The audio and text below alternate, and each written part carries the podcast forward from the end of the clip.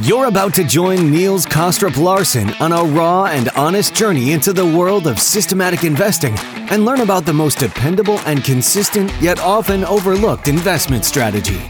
Welcome to the Systematic Investor Series.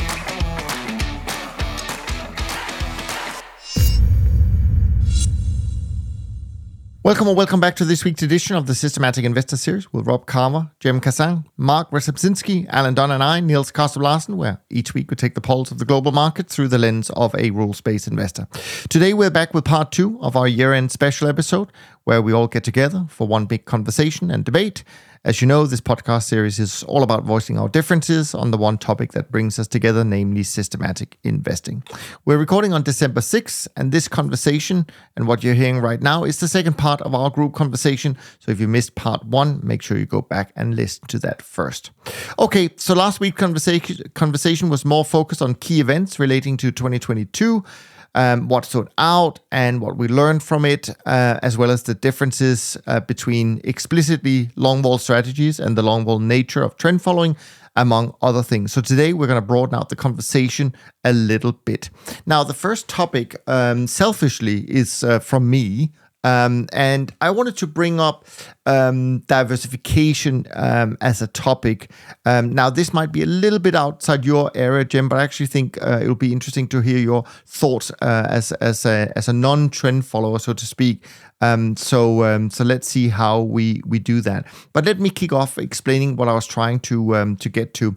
Now, within trend following, we cherish diversification in many different parts of the investment process.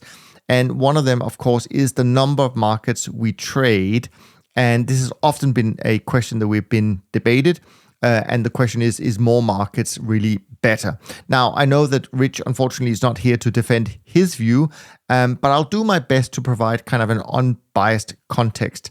In simple terms, um, if we trade, for example, fifty markets with a certain level of risk per trade, um, or we could trade two hundred markets, Uh, and if we're using the same total risk, we would essentially uh, trade one quarter uh, of the risk uh, per trade in order to get the same uh, total risk. So, so far, I think that's pretty uncon- um, uh, controversial.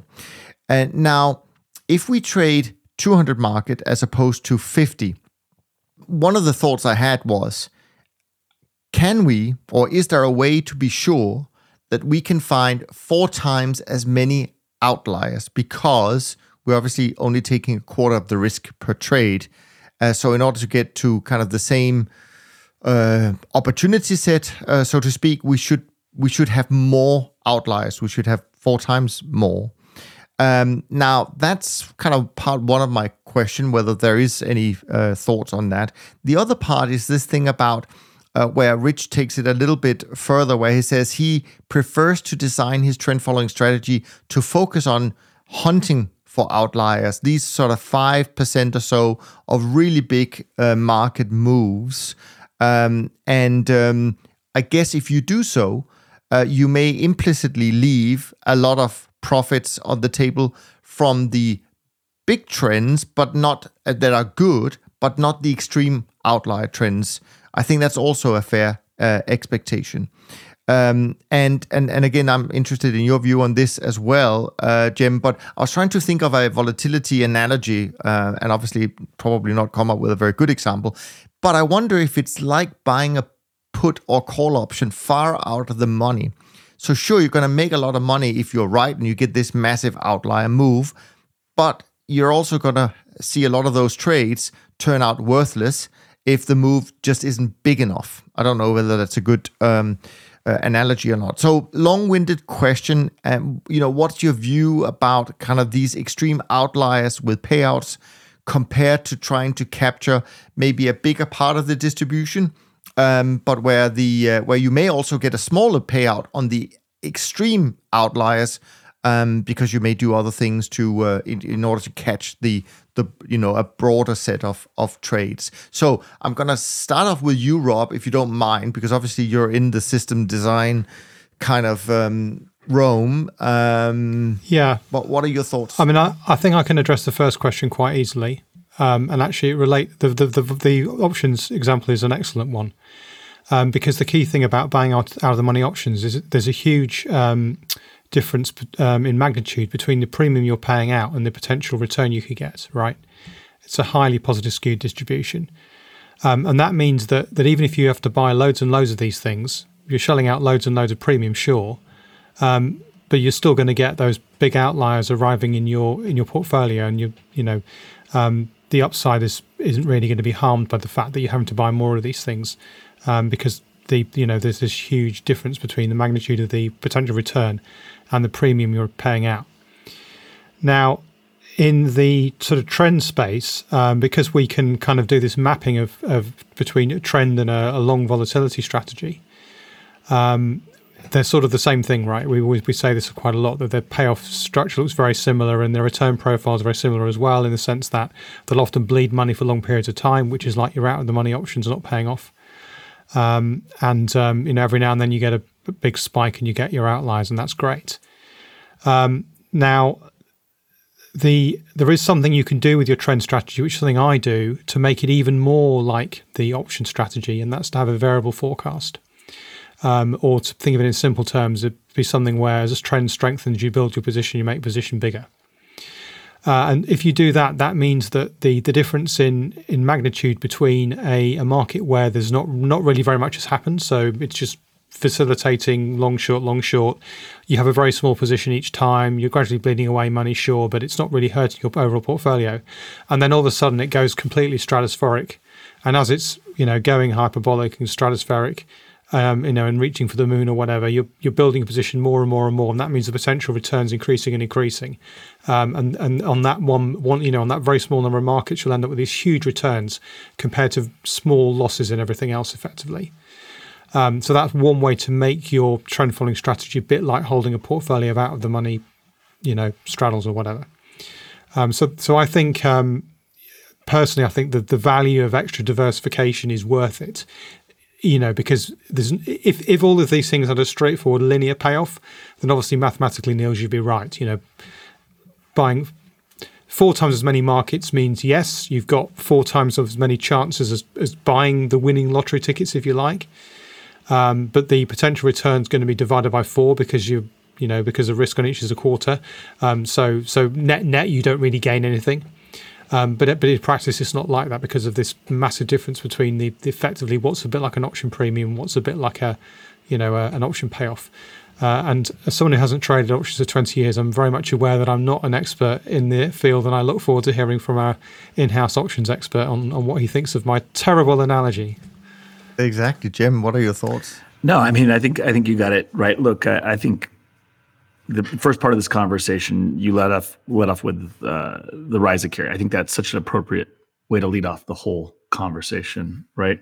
We've been in this environment um, for some time now, which has been um, more certain outcomes, more leverage, more momentum, um, you know, uh, and yet more short-term tail, more more extreme short-term tail, right? Um, and that's that speaks to that skewness and that that change in the distribution. Um, and, and in those environments, uh, you know, probably good to be concentrated, right? Um, less diverse outcomes, right?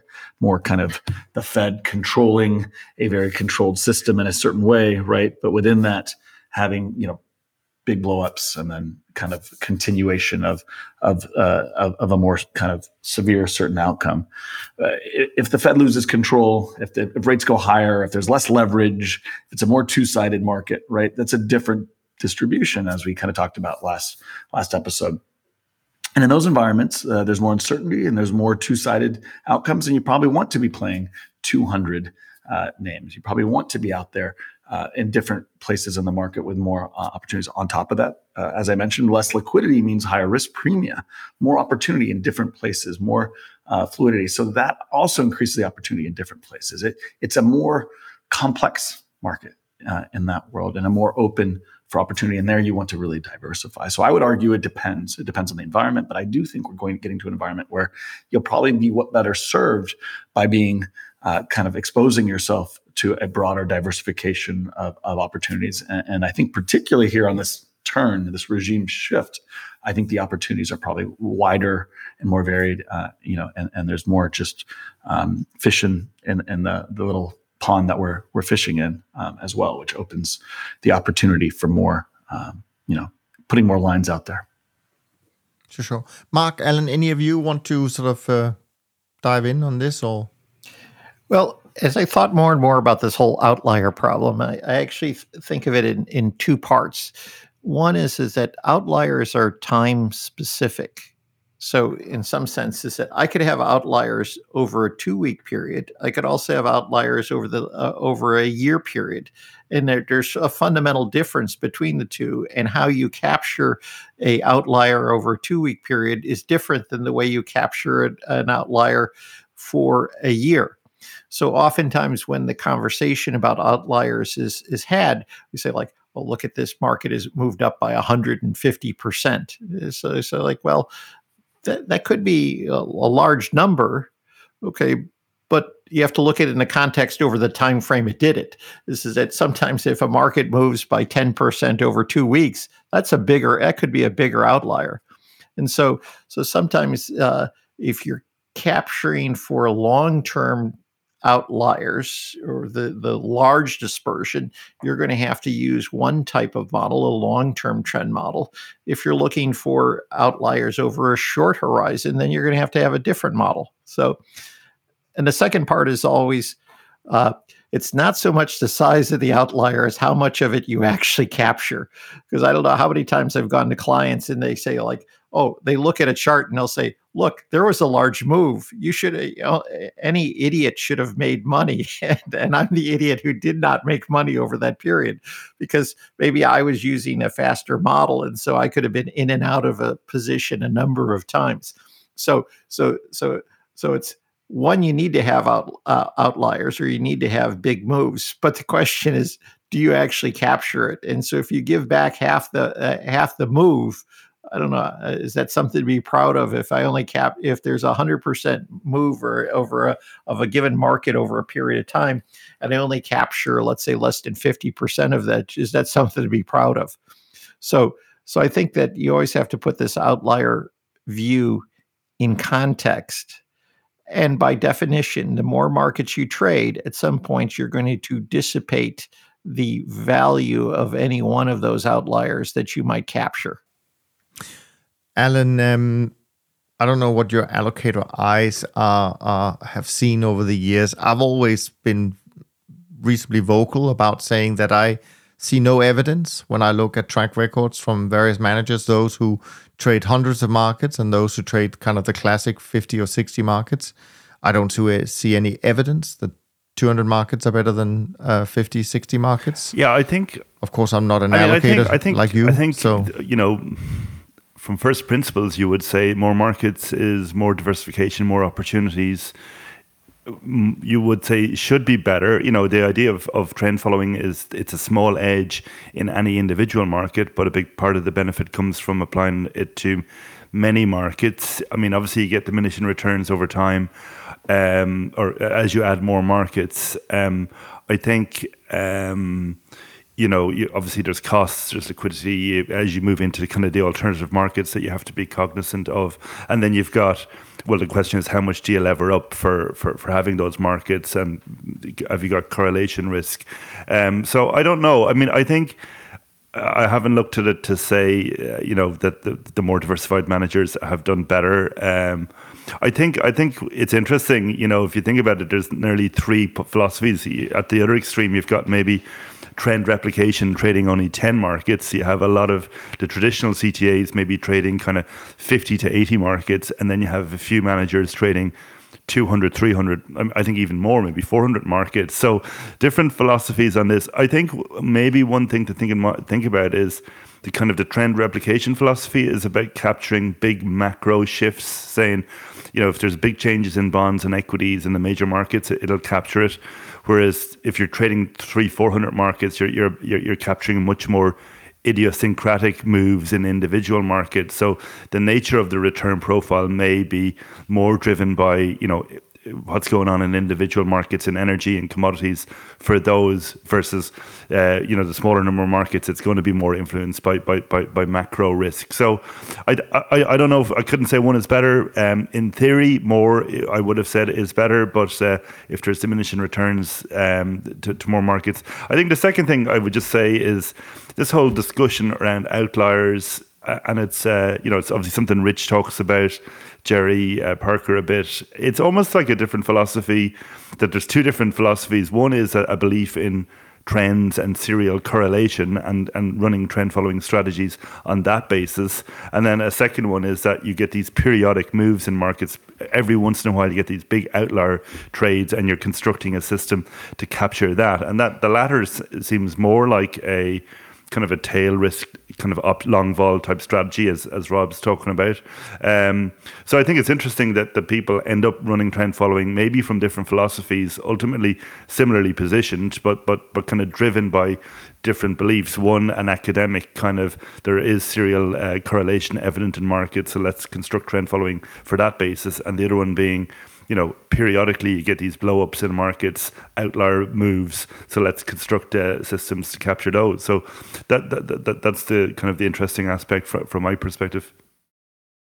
Sure, sure. And all I just wanted to add to my uh, observation about not seeing any evidence of one being uh, better than the other. What I will say, um, and I've mentioned that before, and that is I do see them being different, meaning that clearly some of these uh, funds during three, four hundred markets will have performance um, at different times uh, compared to others. That that is, of course, clear. So, Neil, I guess the one more on this issue is this: is that there's a difference between how many you trade versus how many you search on, and and so so in some senses is that uh, I think everyone would sort of say like you would like to search as great a number of markets you can, uh, but you want to trade. Uh, trade less. So you search more, trade less. And and ultimately, when you look at all of the uh, risk premium analysis on uh, cross-sectionally, this is what they do. So if, let's say, I'm looking at uh, value trades. So what, someone said, I don't trade value on everything. What I do is if I look at the Russell, you know, two thousand, what I'll do is I'll rank order all of the stocks and uh, based on some value criteria. And I'm going to go long the, uh, you know, the ones that are sort of the best value and short the ones that are least value. So in some sense, I search more, but trade less. So I conditional on a sort of phenomena.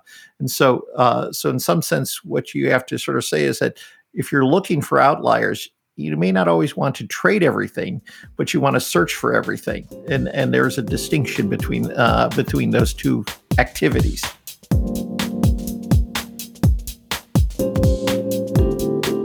All right, moving on to a topic from Dublin, um, and um, feel free, Alan, to expand on this. Um, but of course, one of the biggest changes we've seen in the last year that I do think has an effect on probably most markets is the fact that we've had this massive change in interest rate levels from pretty much zero. Now we're at three to five percent, depending on which country you're looking at. Um, you know, how does that change strategies like volatility and, and, and trend following? That's kind of how I assessed your question, Alan. Do you want to add something before we we, we go around? Um, no, I mean, I think it's a big jump in the, in the rate environment, uh, you know, from zero to five percent, so you you will get um, kind of a reassessment of asset allocation. So um, yeah, I, I guess you know one of the things that that that I would say is that in, in the low rate environment, maybe going back uh, twelve, eighteen months, if you were making a case for managed futures strategies, you know. The, the low returns in traditional assets was a key part of it. Now we're into a, a higher rate environment. Um, so to what extent does, does that kind of change um, change the, the you know the, the case from an asset allocation perspective? Sure. Um, Rob, any thoughts on that? I mean, something we've already touched on is that actually when interest rates go up, your returns from having money in a C T A also increase, because you know one of the great things about about um, futures trading, unless your leverage is excessively high, is that you'll mostly have a bunch of money sitting around doing pretty much nothing. Um, so you'll, you'd actually now be getting a you know a, a few percent in, in annual interest on that, which you wouldn't have got you know a year ago. So that you know that actually feeds directly into your expected returns on that side as well.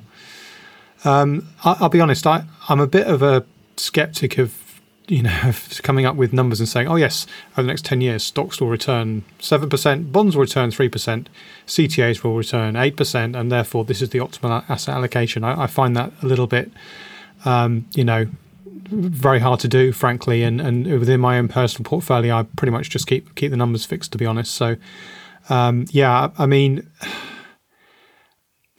It, it's you. You could argue that, that there should be perhaps more of a tilt towards bonds because yields are higher. Potentially, a tilt towards equities because you know valuation ratios have been uh, uh, looking nicer than they were. I mean, they they got pretty crazy, particularly in the U S. Things like you know the Shiller P E were just like really massively high. Um, but but it's it's not stuff that's going to move the needle very much. I mean, we're we're talking about reallocations of perhaps five percent, ten percent at the absolute maximum. So, um, you know, um, I, I'd almost question whether it's worth doing that stuff, to be honest. Um, so, yeah, skeptics sitting here and frankly not bothering to do anything with his allocation. Jem, um, from a vol uh, point of view, uh, a change in, in, in, in interest rates like this? Yeah. Um, We've done a, a recent study. You and I briefly talked about it on another pod recently, um, but I think this is an interesting place to dive in on it. You know, basically looking during inflationary, kind of secularly inflationary regimes, how do different asset classes perform? And that's not just how does do they go up, do they go down? What does that shape of the distribution look like? And I think what's the personality of these different asset classes? So again, when I talk about vol, most people think vol is an asset class. For me, vol is not an asset class. It is the distri- underlying distribution of every asset class, right? So, you know, if we talk, speak to kind of those distributions and how are they different in inflationary regimes? Again, that's my opinion based on some of our macro work um, that, that we're likely to see here for the next five, ten years. Um, how do different things perform and how's that different in the last forty? And and what we kind of learned, and you know, I'll kind of break this into kind of two pieces to start is, is you know, what is the short-term volatility of each asset class, right? And then what is the the kind of the longer-term trend and the longer-term vol, right? Um, I'll break this into five asset classes, uh, equities, bonds, uh, F X, uh, commodities uh, like, like oil, and we'll use oil as a proxy, and then uh, gold. Right. If we look at those five asset classes, and I'll try and be quick about this, uh, what we find is that risk premia go up because there's less liquidity, and short-term volatility goes up for equities, for gold, for treasuries, for F X. Um, and ironically, the one that it doesn't go up for is oil and commodities, which is kind of counterintuitive, and, and we'll kind of talk about that. But then directional, uh, what we see is in nominal ways, equities actually flatline in nominal terms, right? Because of these first and second order effects, which we kind of reference. Oil, kind of, uh, when I say F X, I'm going to talk, talk about the dollar. The dollar, uh, you know, we had dollar strength. We get oil, oil uh, secular strength, longer term strength, uh, treasury decline, as we would expect, and then gold strength, right? So most hard assets are getting, uh, and I include dollars in that, even though they're not a hard asset, a, you know, uh, have a, uh, a positive right trend, right, as you would expect, um, uh, you know, treasuries, uh, you know, being the opposite of yields, have a, a negative trend, and equities, ironically, don't have that. They go as a risk asset, more more sideways. So, what does that mean, and what's been priced in? Um, one, we've seen uh, an increase in vol in treasuries and F X, uh, in commodities and, and equities. Not so much in, in gold, which I think is interesting. So when I kind of look through this, we've seen kind of an efficient response by in F X. We've seen a relatively efficient move in treasuries, right? Uh, in terms of the vol markets and the, the expectations of those markets. Um, those, those areas are less interesting now for me. Again, we were very uh, actively saying people should get into what, what is cheap F X vol and cheap treasury vol a year and a half, two years ago, but those markets have adapted. Um, Gold uh, has been kind of a counterintuitive move, and gold, the gold vol hasn't gone. I think that's a very interesting place to actually now step in, both in terms of more positive trend, uh, you know, uh, as well as uh, in terms of buying vol. So long dated calls look very, very cheap in gold, which I think is an interesting kind of uh, thing. Now, on the other end of that, oil, oil vol has gone up, right? Commodity vol has gone up, and uh, historically during these periods. And I'm going to dive into this topic a little bit more. You actually see vol compression in these periods. Again, I know that's counterintuitive, knowing that we had the OPEC crisis and et cetera. Uh, longer term vol uh, gets compressed, uh, and, and even medium-term vol. Why? Because much like the Fed kind of controlled the F X and Treasury markets for twenty, thirty years, right? Because you had this ten thousand pound gorilla, you know, uh, you know, the big bully in the room controlling those markets and controlling ultimately the vol in those markets and creating a certain kind of trend. Now you have kind of OPEC and uh, oil producers who are uh, in a time of resource scarcity, probably during an inflationary period, right? Much more in control than maybe they were uh, during other non-inflationary periods. And this can drive a put underneath the market, right? Um, for, for commodities like oil, and, and that put, much like the Fed put, right, can compress volatility in that space.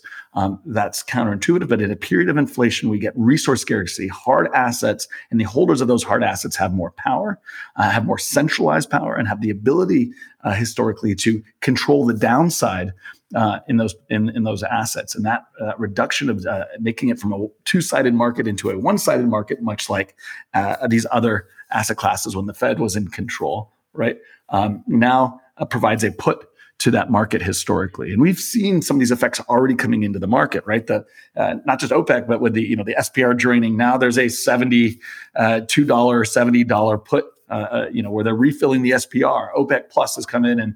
And, and define that they're going to defend, defend certain levels uh, because they can, because they can, and, and that and they have more power in this type of market. That should compress commodity vol, not just in the short term, but over longer time frames, frames. And it should create a very secular move in oil over the long term higher as well. It creates almost like an equity type uh, distribution to commodities uh, in this environment, whereas we've had that for equities for some time now. Ironically, Now, so that, that would be a, a sale of all there, right? Uh, whereas I'm saying buy, you want to buy commodity. Uh, so gold vol, you want to really sell commodity vol. I think that's like one area where it's been really overdone if you look at a kind of a secular time frame. And then lastly, in an inflationary period, equities, uh, you know, as I kind of referenced uh, on the last episode, uh, you know, there's an argument to, because you have a much more two-sided market, right? Even though short-term vol will be higher and you'll have uh, a higher risk premia, Uh, that longer-term vol, mean reversion, and, and uh, you know, longer-term vols are, are largely a sale during inflationary periods on what is it otherwise a nominal asset with those first-order effects that a lot of those gold and oil and whatever benefit from, but the second-order effects, which is the reduction in, in demand, the, the, the reverse TINA effect, all these other things that take money away from risk assets and deleverage the system that really pull demand away. So much more two-sided market, much more mean reverting market with vol compression um, is much more likely there. So that's kind of what we see out of the distributions. So, you know, we could spend a whole hour going through all of these and, and, and get into more detail, and maybe we'll do that on another pod. But but it, um, you know, there's some places that have completely reacted, uh, overreacted. There's some places that seem normal, but there are real opportunities on a on a macro scale, and, and the market's still really adjusting to what I believe is a regime shift. Sure. And, and and Mark, from your point of view, this massive change in interest rates, um, what what effects do you think it, it may or may not have? Well, of course, it's going to have a, have an impact, but let's talk about how that impact actually translates to trend models and pricing in general.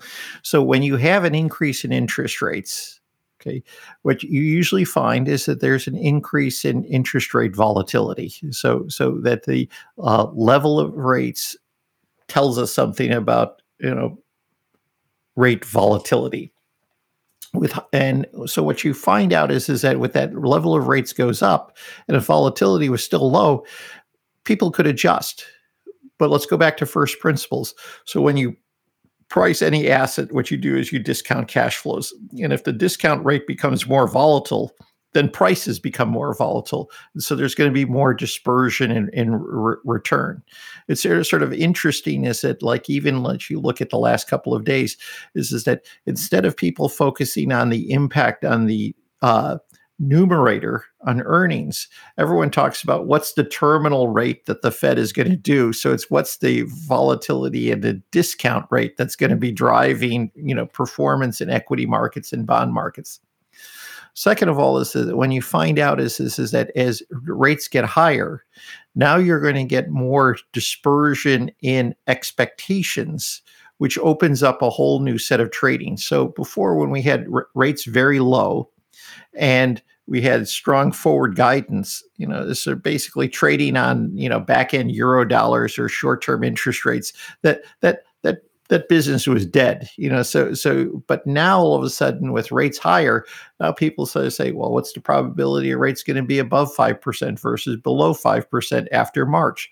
It opens up a whole new set of trading that we didn't see before. So one, higher rates, uh, uh, rates affects discount rates, which then translates to an impact on all asset classes. And two, higher rates leads to a dispersion in expectations. We now can have more trading because people have differences of opinion on what the level of rates should be going forward. And so, so that's the real impact of what's going to happen. So when you talk about a secular change, this is that, you know, you look at the post-Great Financial Crisis, which we often talk about as the lost decade for trend following. It's because, you know, if rates are uh, are flat, there's no change in the discount rate for a lot of asset classes, eh, you're not going to get the same kind of dispersion. Now, all of a sudden, this is, is that we've got rates going up, and we go back to the first principles of discounting. All of a sudden, now we're going to get more dispersion in, uh, in you know, uh, pricing, which can now lead to greater opportunities. So that's what's really, you know, going on, I think. Sure. Fair point. Fair point. All right. Let's move on to a topic that came from Rob. Um, again, one of those that only had like two words in it. Um, so you might want to have to set your uh, your the context a little bit here, Rob. Um, and um, and it, it, the words you gave me was uh, A I and trading. So artificial intelligence and trading. So um, so uh, enlighten us where we're going with this, Rob. Yeah, so A I is another thing that I'm a well-known skeptic of, um, at least in relation to the financial markets. Um, I guess I have this view that as most people are terrible traders, there's no reason why a computer trained to behave like a human should be a great trader, right? Um, but, but in the last, literally last week, there's been a real game changer in A I. There's been a release of this this thing called G P T three, which is a um, a new advanced kind of natural language model. And um, if you if you go on Twitter, it's full of people Um, posting conversations they've had with it, and it is quite extraordinary the stuff that this thing can do. So um, it was a random example. If you say to it something like, you know, summarize for me this Shakespeare play, but using the voice of Groucho Marx, it'll it'll it'll do that. I mean, it's it's quite it's quite you know it's quite incredible, really. Um, and people have also said that it can do stuff like, for example, replace Google search and write code for you. Um, um, but the mass, there's a couple of massive caveats around that. One is that um, the training set for this data only goes up to two thousand twenty-one, so don't try asking it anything recent. It just won't know about it. Uh, and the other thing is it just generally does get stuff wrong. Um, it, it's kind of spookily right, but then it will make a mistake. You'll get something wrong, and you and and um, you know, which is fine if you're just playing with it. But if you generally think it's going to replace Google search, then that's potentially dangerous.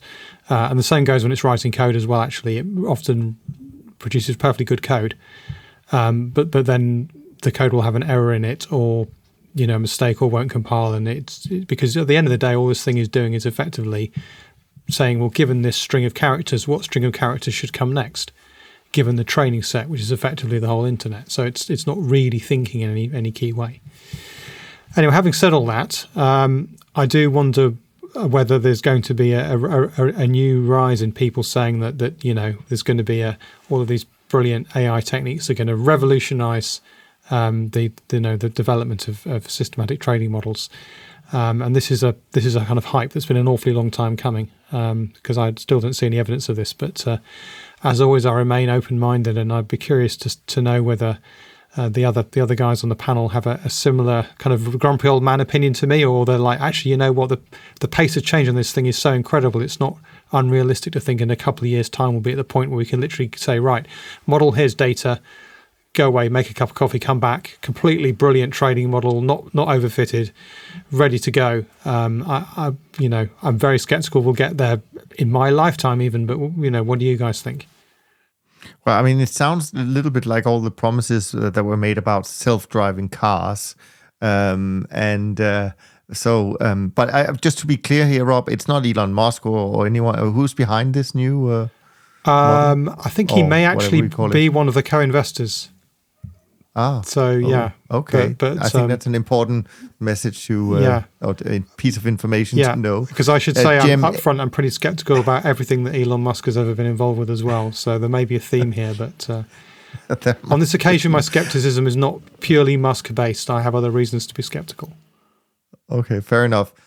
Jem, skeptic, not skeptic? Um... Look, I think uh, given enough time, I think we, uh, you know, evolution is is a powerful force, and uh, it's exponential, and we are, you know, uh, we are heading towards a, a period where I think we, you know, our our brain and the way processes is, in my opinion, uh, we there's a lot of things we don't know, right? A a, a very sophisticated computer.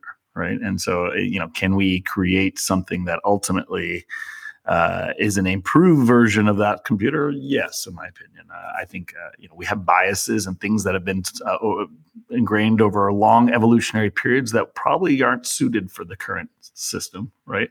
And that's well documented by all these biases that we all know about.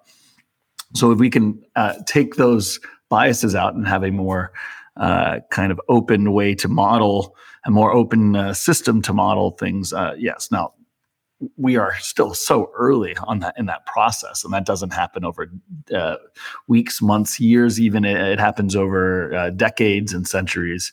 Um, and uh, but it's accelerating. And so my view is, yeah, I think A I um, will. Uh, you know, you can have smarter people, you can have better computers, you can have better systems, and I think uh, you know my view would be that uh, over longer time frames, that these things are uh, are, are net positive, and I think uh, that's probably well well proven uh, in in data. Uh, you know, there's a there's a reason certain players in the market have been able to get certain returns over certain periods of time uh, from a quantitative approach. So, um, but uh, but that's my opinion, and, and again. Uh, People have different. These are big, big questions, right? These are these. Are, nobody's got the market cornered on these, uh, and and it definitely is a place where opinion matters. Mark, you write a, write a blog post every day. I'm sure A I has been part of your um, many hundreds of uh, of posts. Uh, what are your thoughts? Well, we'll sort of say the idea of A I has been oversold. The impact of data science and machine learning has probably been undersold. And what I mean by that is, is, is that, uh, you know, I, I sort of came of age in more of the early eighties, you know, graduate programs. So, so we always thought in terms of econometrics. So there was no data science that we, we often thought about.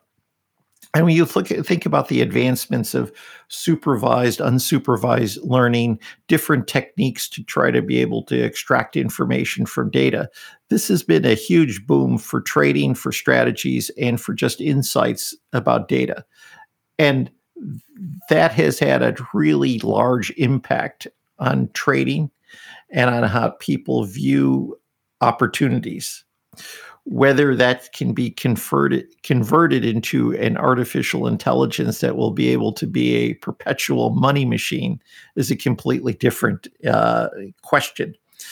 So let's go back to your uh, self-driving car story. Uh, this is that like uh, I sort of believe that we'll, we probably will have self-driving cars, but I probably, if I got into a self-driving taxi, I'd still probably want to have someone in, in behind a steering wheel to watch. And so that occasionally, if it looks like we're headed for a brick wall, it might actually hit the brake and override the system.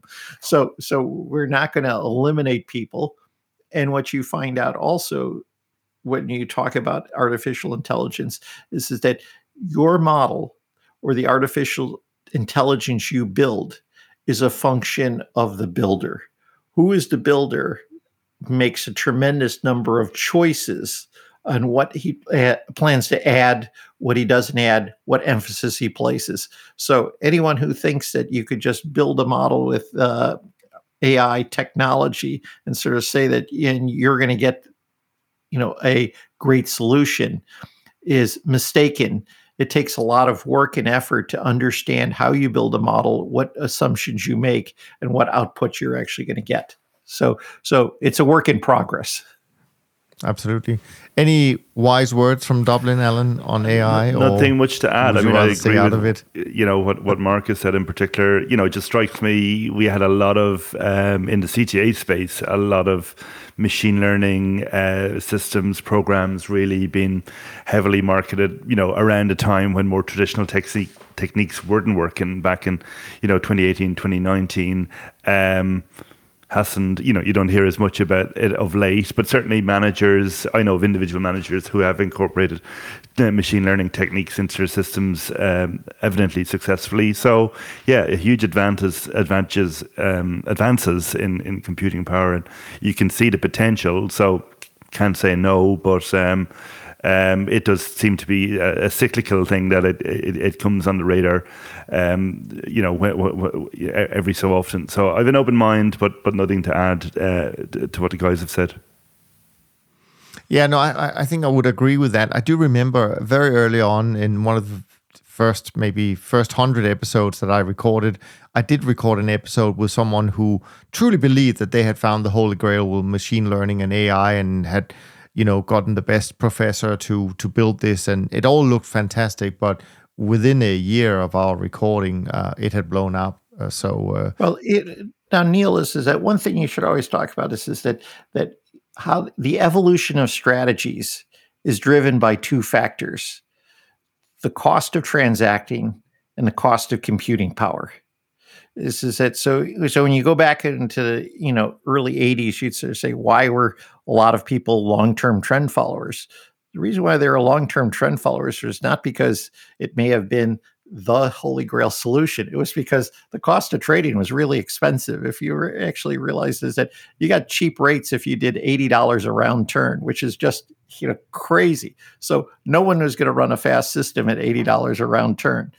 The second is, is, is that, you know, if you, you know, like, you know, if you look at some of the old boxes of computers, this is that you sort of say, like, you couldn't test a lot of strategies for a simple reason. You didn't have the computing power to do it.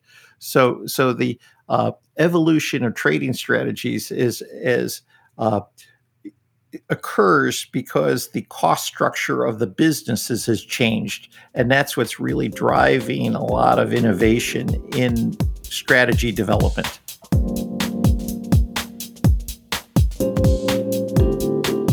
All right, um, we've got a couple of topics left for this um, year-end uh, group conversation. Um, I'm going to go with Mark's one, and then I'm going to round off with a, a final one. Um, but Mark, you brought up uh, the topic of liquidity, um, and uh, interestingly enough, uh, we already mentioned in our conversation uh, the L M E, and I read this week uh, that they had come out saying that their intervention apparently in the nickel market was necessary to avoid a twenty billion dollars margin call that would have sent the market into a death spiral and threatened the exchange's own survival. That's what they said about that. Um, I know that obviously that, you know, the whole uh, nickel market uh, had massive effects with uh, trades being canceled, the market being closed for a few days. Um, Jem and I has also have also talked about uh, you know liquidity changing in, in the options markets recently. Um, so, um, but I'm going to start with um, maybe Mark. Do you want to say anything uh, on the topic briefly before we hear what the other guys have to say about liquidity? Well, we've had this underlying view by the Fed that said is that we're going to raise rates until something breaks. so, so, so, what is the most likely to break in twenty twenty-three? And my view is liquidity. And liquidity sort of scares issues, scare the heck out of me, because when you think about it, is, is, is that trend followers are liquidity takers. Generally, they're not liquidity providers. So my lifeblood of being a trend follower is, is that there has to be somebody to take the other side of the trade. And my ability to be able to take out profits or extract money is based on liquidity. There's no liquidity or liquidity changes. Is is that uh, it's the death knell not only for trend following but for a lot of other strategies. Is is that we'll probably sort of say that more so than leverage, because you say like eh, we can get changes in leverage and we'll adapt to it. Is that a fundamental decline in liquidity will be a death knell to many hedge funds, to many strategies, and is probably the something that will break in twenty twenty-three that will uh, will have, you know, major impact. And the one example at the extreme on liquidity was is that when they said uh, the Blackstone real estate fund, where they put up, you know, so, so basically they limit the liquidity of how much can actually leave the fund. So we have a tremendous number of E T Fs that have provi- uh, that is giving liquidity to investors for illiquid assets. And that's going to come back to haunt a lot of people. So, so this issue of liquidity is is a is a something that is pervasive across all markets, and it is fundamental to wh- what's going to happen in the next year. Yeah, Alan, I'm going to allow, allow you to uh, jump in uh, early on this one, uh, so you don't have to just say I agree with everything that's been said. um, now I better have something to say on liquidity. Um, uh, you don't have to. It's completely I, I, up to I think you. Two things. What, what, you've got liquidity, which is obviously an issue that's always a concern in markets, and um, you know, is it more of a concern now? You know, I, I think certainly in the treasury market there is a concern. We, we, you know, we had the issues in March twenty twenty when basically the Fed had to intervene because you had massive basis trades from hedge funds. So we we, we did see an incident there where, you know, there was um, an issue, a potential issue. It got, you know, all of these things off, off, seem to get resolved until the next crisis. But but but it it did it did highlight a potential crack in the system, and you know that reflected as as well. Various kind of, you know, maybe changes in the market um, microstructure over the years, you know, uh, Dodd-Frank, you know, less prop desk trading in investment banks, so banks don't hold inventory of assets and all of this stuff, and then more um, high-frequency traders, and that uh, these, you know, high-frequency market makers tend to disappear as as volatility picks up and, and then spreads widen out. So, and, and, and, you know, we saw that this kind of market action maybe a little bit in sterling recently, you know, when I had a sell off, you know, had a big dive down on, on a Sunday night. So we do see these periodic um, liquidity issues. So, you know, as as Mark said, trend followers are price takers. So it could be an issue in in, in, in an individual market. Obviously, you know, we don't know. Uh, it, all of these things, you know, the tre- the, the Treasury have been in, investigating, looking at the, the uh, Treasury market, you know, serving banks, asking what, what they should be doing, et cetera. So um, I, I It's it's hard to know. It it is it is a, a you know a, a tail risk out there. Um, you could get caught on the on the wrong side of that. I think the second thing in this broad category, I'm not sure if you call it liquidity, but I think it's linked in is, you know, the shadow shadow banking system and, and everything that goes with that. And are there risks out there? You know, as I said before, you had this kind of issue in March twenty twenty with hedge funds doing a lot of these basis trades, and you've got a lot of exposure now out in the shadow uh, banking system. And the B I S had their report out yesterday, and there was a headline, I haven't read it yet, but a headline about, you know, the, the non-bank system having sixty trillion in, in F X swaps kind of unaccounted for, or I'm not sure exactly what it was, but you know, so so there is this growth in the in the in the shadow banking system, which is, you know, hedge funds, pension funds, um, um, you know, or, uh, anybody who's not kind of uh, uh, uh, who's taking big big big trades in, and risk in markets, and uh, not a not a kind of regulated credit institution.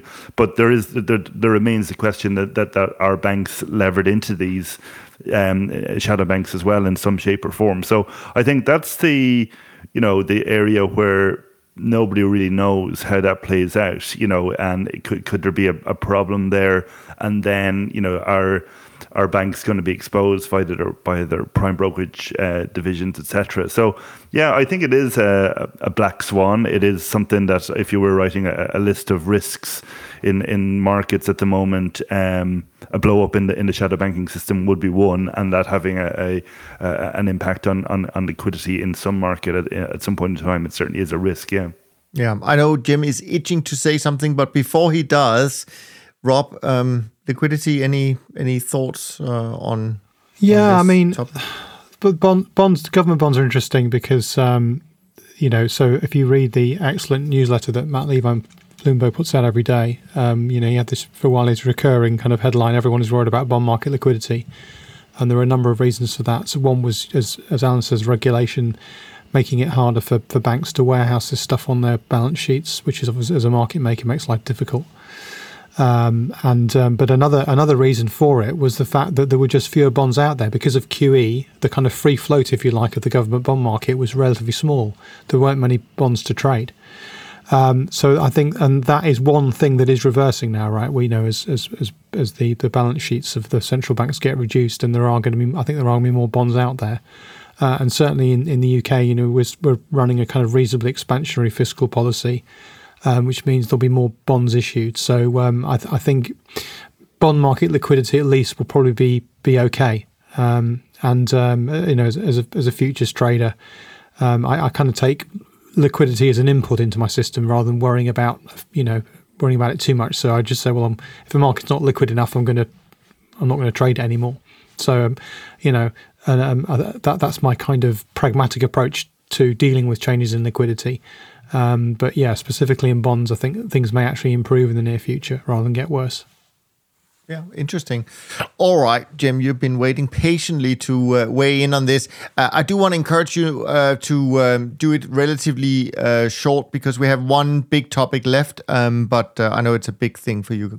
Yeah, liquidity is, uh, you know, one side of, uh, you know, it's two sides of the coin, same coin with volatility, right? Uh, liquidity drives risk premia. It drives uh, the shape of the distribution, as as we're, we're talking about prior.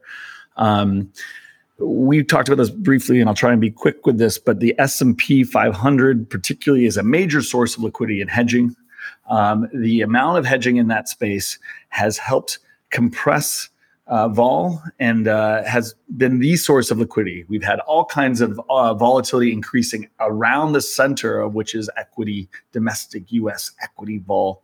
And that vol has been the kind of that, that Dutch boy with his you know, thumb in the dike, kind of holding back the the water, uh, you know, on the other side.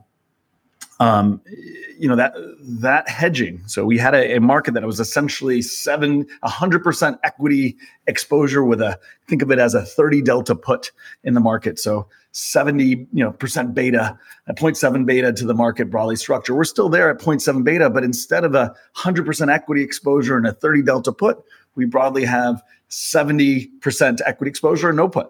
And that's the same beta. So to a lot of people out there that are just looking directionally, they think, well, this market is uh, you know, about the same levered as it was. And the reality is there's just a much fatter tail. People are not as hedged for a downside move when it, if and when it comes. This is that sec- cyclical effect that we see people crowding into vol, crowding out of vol, right? That we're in the zeroth percentile because of all the liquidation of vol because it hasn't been performing and people are probably not hedged in the domestic equity space. That is a transition from a, a room full of pillows, right? Where something happens, you get knocked over, you're okay, to a, to a room full of kind of an inch of gasoline, right? Uh, that doesn't mean something's going to happen, but the distribution has changed, and the fat, you know, in the short term, if there is a fat tail developing because there's just less liquidity. That liquidity, what I reference, is not just broad liquidity; it's liquidity on the tail, and that's where the tail, that's where the liquidity matters most. Um, that's where the most leverage is in the system. That's where things get ugly. That's where everybody tries to get out at the same time, and that's where the liquidity is the poorest. And we've had good liquidity on the tail uh, this year. Uh, I, we see that structurally diminishing. And that is, the again, the Dutch boy with his thumb in the dike. He's tired. He wants to go home. We've referenced this before. Um, that's really bad for liquidity across the market, like broad liquidity. And, and I think that is something that's, you know, a, a, something we're likely to see in twenty twenty-three is, is a different type of move coming and a second move phenomenon, because where the vol has been well supplied, the that has been holding it all together as things fly around around the center, is now actually weakening. And I think that's an important thing to note in the short term uh, liquidity. I think this this next move will release risk premiums higher, uh, and, and we'll, they'll, I think they'll secularly stay higher after that. Much like as a tornado comes through town, uh, you know, that, that hurts uh, risk premium sellers when it happens. Afterwards, there's a massive, uh, you know, opportunity in insurance generally. I think we're going to enter a period because of these other long-term trends I've talked about with vol, where after this next move happens, there'll be a big opportunity to harvest risk premium and to broadly, as a secular trend for the next five, ten years, really uh, take advantage uh, of some of these trends. But in the short term, I think liquidity is the word of the next year. Um, and something uh, particularly at the center that hasn't broken yet, which I think um, at the center, it, it is breaking. Um, and I think that's important to know. Yeah, absolutely. It's certainly a topic we will stay uh, on top of as we move into twenty twenty-three. Speaking of twenty twenty-three, that is going to be my last topic. Um, you know, we're going to round off this conversation, um, two-part conversation, with a glimpse into twenty twenty-three. Uh, you all had different type of ways of phrasing it. Uh, Mark wrote, uh, what will be the big risks and opportunities for twenty twenty-three. Um, also, uh, I can't remember who wrote this. Uh, what should allocators do in twenty twenty-three with their portfolios? Could have been you, Alan. Um, and also geopolitical uh, events, so to speak. Um, I'm going to kick it off selfishly uh, and just say a couple of things that that I would uh, worry about. I'm not so sure whether it's a twenty twenty-three event. It could be building up during that year. It could be something that we don't see until twenty twenty-four, um, but I can't help noticing some of the risks we've seen already uh, this year in the pension fund system. We saw it in the U K with the GILT. We've seen now uh, the largest uh, public pension plan in Denmark losing forty-seven percent of their reserve capital in the first nine months of this year. Um, I think this is um, much more um, critical um, because of the shifts we've talked about already um, with uh, secular inflation and and and higher interest rates uh, potentially. Um, and also, the other thing I worry about could be if we do see um, inflation rise uh, again next year, if we do see interest rates go up uh, and no pivot, uh, I wonder if the market could Um, basically lose confidence in uh, in the policies, in the central banks. I think that can also be a, a massive um, uh, event uh, for the market. So uh, is it twenty twenty-three, twenty twenty-four? I have no idea. But those are some of the bigger things that, that I would worry about. Um, anyways, Alan, what are your thoughts uh, as you look into the new year? Yeah, I mean, I, I think I mentioned kind of shadow banking, which includes pension funds. Obviously, that that's uh, pension funds, hedge funds, insurance companies, all of those are um, part of that ecosystem. And so in terms of risks, I think that's one thing I would be focused on. Um, I think as well, uh, you know, uh, and kind of linked to that, that, that a lot of these have gone heavily into privates, you know, and how does that play out? So at some point, do we get a remarking of assets? You know, it, just, it doesn't appear to have happened yet. You know, we heard about the Blackstone um, story, and part of the reason that they had the outflows was because REITs generally were down in value and their fund hadn't marked down yet. So people took advantage of that. So I think how the, the story, you know, obviously we don't know how public markets will, will, will trade from here, but but at some point, if we did see this markdown in privates, how that impacts all of those kind of um, in, investors who've gone so heavily into um, in, into that sector. I think from an economic perspective, you know, and markets generally, the thing I'm looking at is the the lags of this. You know, as we said, we've had this jump from zero to five percent. Nothing's broken yet. That doesn't mean, you know, we're not going to see a non-linear reaction at some point.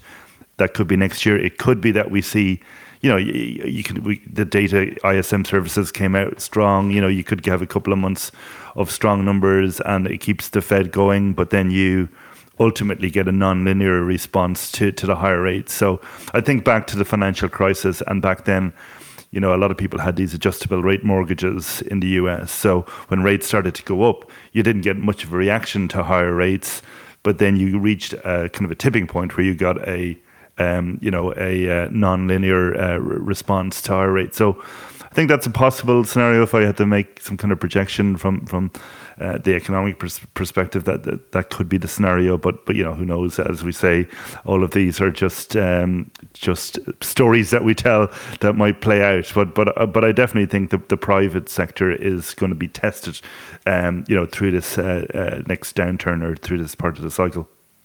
Sure, sure. Rob, what are your um I mean, that's been two negatives. Do you have a positive outlook maybe for twenty twenty? You know me, I'm always positive. Yeah. Unfortunately, I, I think I'm going to spin the, th- the theme a bit further, really, because I, I do think that the one thing that worries me is things that we don't know about. So if I think back to oh seven, like February oh seven, how many people knew about things like C D O squareds and, and, and you know, and, and leveraged M B S and stuff? People just didn't know this stuff existed until it blew up in our faces. And, and this was exactly the same with the um, the L D I crisis in, in the U K a few months ago, uh, which is just a completely unexpected thing that no one seemed to know was there. I mean, maybe only a few people knew about the, these things, and none of them predicted what was going to happen. So that, that stuff does worry me. Um, I think, kind of going back to our early conversation about crypto, what's been staggering is the number of relatively respectable, you know, P E funds that invested in S- in um, in F T X, for example. Um, I think that out there, there's a lot of people sitting on um, le- leverage bets. In, you know, it's the classic, when the tide comes out, you can see who's been swimming naked. You know, the tide is start, really starting to recede, and, and I think there are we're going to see a lot of leverage balance sheets kind of blowing up here, there, and everywhere, um, with people who've bought stuff in this desperate hunt for yield when interest rates were low. You know, they've, they've just gone out and sought returns where they could get them. They've leveraged them, them up to juice up the returns, um, and you know I, that that's not a an unexpected thing, because it happens all the time. But uh, you know, as As as you said, it's they're private markets, right? They're they're um, they're things that aren't easily visible and observable, and it's not until the explosion happens that, that we can, you know, that, that we can see them happening. And these sort of so-called black swan events are, by definition, re- really really hard. Apart from, of course, investing in a tail protection fund, a reputable one, uh, it's really hard to know how to kind of quote unquote insure yourself against them. So uh, so yeah, it does it does worry me that that there's a, probably a lot of a lot of these bad stories going to come out in the next few few months or co- even couple of years. Yeah, Mark. Before we get to Jem, who will have the final word, what uh, what are your what are you looking for in the new year, Mark? So what I love is the fact that there is dispersion, and dispersion meaning that there's pl- plenty of differences in points of view. Let's take the optimistic point of view. If you look at Fed forecasts, a lot of forecasts from Wall Street economists, they're arguing that interest rates and inflation is going to come down in the second half of the year. So from an optimistic point of view, you'd say this could be a great round trip environment. We made money as rates went up and inflation went higher, and then we're going to figure out how to make money when it reverses and go back the other way. So, so, so that's the great optimistic round trip story that will sustain trend following for twenty twenty-three. On the negative side, what we'll sort of say is that I'll call it the uh, uh, the cockroach story. And usually, when you have, uh, if you find one cockroach, usually you can be rest assured there's more than one out there. So if we have one crisis, we're going to have a multiple crisis. And that's the likely that's going to be on the negative side, that we're going to have one blow up, and that's going to lead to others is, uh, that we're going to see. And part of that blow up risk, or the uh, there's the cockroach of behavior and there's a cockroach of policy. I uh, my prediction is, is that whoever is in charge of government policy, whether fiscal or monetary, they will make mistakes. We've already seen the mistakes. Will they ever admit that they've made policy mistakes? The answer is no. Uh, but we know that they'll occur. And from that, there will be have to be adjustments. And those adjustments create trends, and those create opportunities. Absolutely.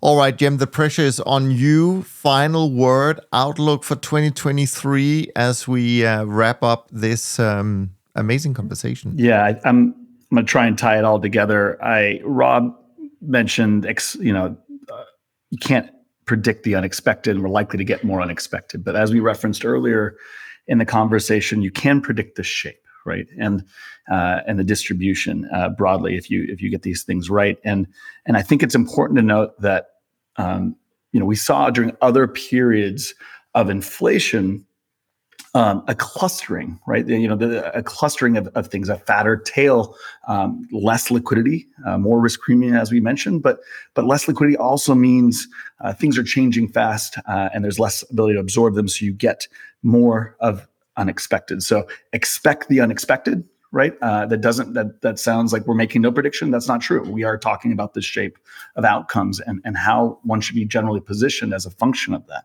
Um, Mark mentioned, uh, you know, this cockroach theory. Um, during periods of high inflation, you get uh, resource scarcity because there's less liquidity. Uh, power matters more, centralization power. You, you were, we're transitioning, you know, and this is what happens during inflationary periods, from a time of cooperation where corporations are getting all the money and corporations are global and there's cooperation, right? To a time of, hey, there's scarcity of money, there's scarcity of uh, hence commodities, of labor, and these things drive competition and more of unexpected kind of power shifts. Uh, that leads to war historically, that leads to uh, commodity uh, crises, that leads to funding crises.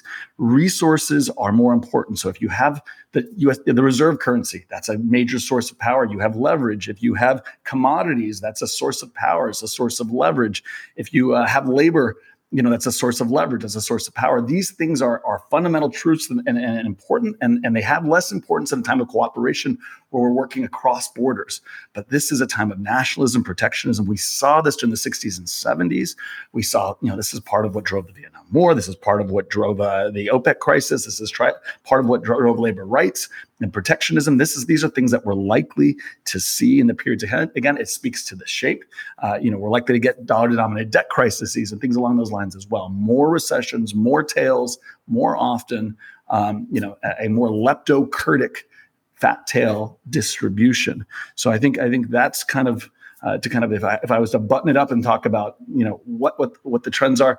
Those things will ultimately lead to more inflation, right? More labor rights, more protectionism, more competition ultimately means uh, less uh, free market economics, more, uh, uh, more, uh, you know, protectionism, like I said, uh, more, more labor rights, uh, more populism, I think is the word of the day. And those things ultimately, I mean, higher interest rates for uh, a more secular time um, and more short-term crises. Wow. Can I just say, I think we've got a winner for today, which is using the word leptokurtic gives you five hundred points, which puts you at the top of the leaderboard. To the ball guy, sure. Right? Yeah, yeah. Absolutely, absolutely. On that note, we're going to wrap up this uh, part two of our conversation. We hope that you enjoyed last week's part one, as well as today's episode. And if you did, as usual, we would so much appreciate if you would head over to iTunes, Spotify, Amazon, leave a rating and review so that more people can find the podcast. And make sure you follow the podcast um, so that you know every time we publish a new episode. Next week, we're going to be back with our usual format. Make sure you join us uh, and send your questions to info at top traders unplugged dot com. We've got some great midweek episodes also coming up uh, that I'm already aware of, so uh, make sure you catch them as well. From Rob, Jem, Mark, Alan, and me, thank you ever so much for all of your support in twenty twenty-two. We love you, we appreciate you, and we look forward to being back with you next week. Until that time, take care of yourself and take care of each other. Thanks for listening to the Systematic Investor Podcast Series. If you enjoy this series, go on over to iTunes and leave an honest rating and review. And be sure to listen to all the other episodes from Top Traders Unplugged.